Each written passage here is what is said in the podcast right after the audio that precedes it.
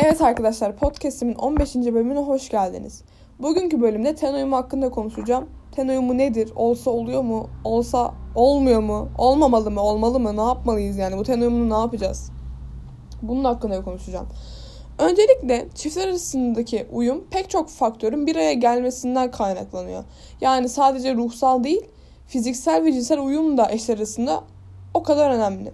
Benim şahsi görüşüm bence cinsel ve fiziksel uyum ruhsal uyumdan daha önemli. Yani tabii ki çok önemli demeyeceğim ama ya bana göre %49 mantıksal uyumsa %50 cinsel uyumdur. Çünkü sonuç olarak o kişiyle yatmaktan zevk almayacaksam o kişiyle olmamın bir anlamı yokmuş gibi geliyor. Çünkü yani zaten geri kalan şeyleri normal insanlarla da gerçekleştirebiliyorum. Onunla ekstra bir şey yapmak istiyorum.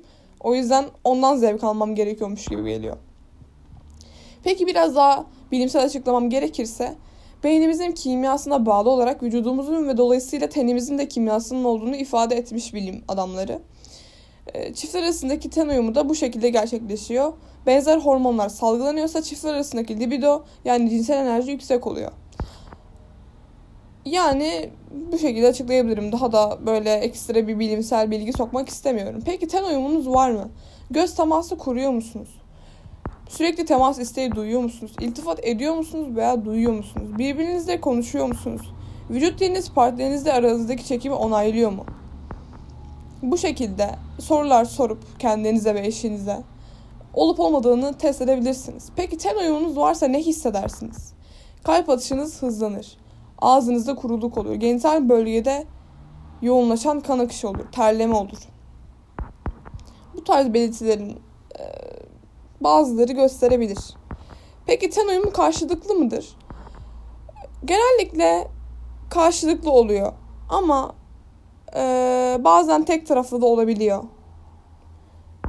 Ama dediğim gibi daha tam o da bulunamadı. Yani size tam bir açıklama yapamam. Ama ben yani çevremden de gördüm. Bazen insanlar birine çok fazla böyle dokunmak istiyor, sevmek istiyor ama karşı taraf ona yanıt vermiyor. O yüzden dediğim gibi bence tam bir açıklaması hala yok.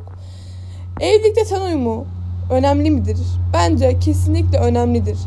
Özellikle böyle sonuç olarak artık evlisiniz. Yani tek eşli misiniz, çok eşli misiniz orası bilinmez ama hani evlenmişsiniz ve yani evlilik uzun bir şeydir.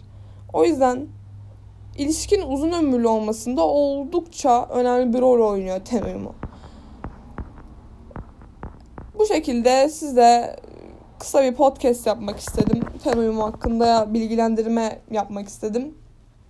Ben şahsen aşk ve sevgiyi ayırıyorum. Aşk bence ten uyumundan çıkmış bir şeydir. Yani bunun tartışması hala sürüyor. Ama benim şahsi görüşüm aşk ten uyumudur. Sevgi de onu bütün olarak sevmeniz. Yani hem hem fikirlerini sevmeniz hem e, dışarıdaki durumunu sevmeniz. Hem evin içindeki durumunu sevmeniz. Yani böyle sadece cinsel olarak bakmamanız ona. Bu sevgidir. Ama aşk bence sadece ten uyumudur. Yani onunla sadece e, sevişmeyi seviyorsanız, işte öpüşmeyi seviyorsanız ama onun haricindeki şeylerini sevmiyorsanız bu bence aşktır. Bana göre öyle. Ama birçok tartışması var bunun. O yüzden net bir şey söylenmiyor hala. Çünkü bunlar sonuçta insani duygular ve herkese farklılık gösterebilir. Ee, daha önce başka platformlarda da bana bir şey söylenmişti. İşte aşk ten uyumu değildir falan. Bunun yanlış olmasının sebebi bize aşkın yanlış öğretilmesi. Yani şahsen Türkiye'de aşk kelimesi yanlış anlaşılıyor. Yani bir adam bir kadına ben sana aşığım diyor ve kadın da bu aşk duygusunu çok yüksek bir duygu olarak gördüğü için kendini ona teslim ediyor. Daha sonrasında adam benim sana olan aşkım bitti deyince kadın yıkılıyor. Onun yerine bence insanlar birbirine açık olmalı ve ben seninle cinsel çekim hissediyorum ve seninle bir şeyler yaşamak istiyorum. Ama daha sonrasında bir ilişki yaşayıp yaşamayacağımı bilmiyorum dese daha medeni olsak bence böyle sorunlar olmayacak. Çünkü ee, mesela yani Amerika'da da hani şöyle örnek vereyim. Bir insan birine I love you dediği zaman love sevgidir yani aşk olarak.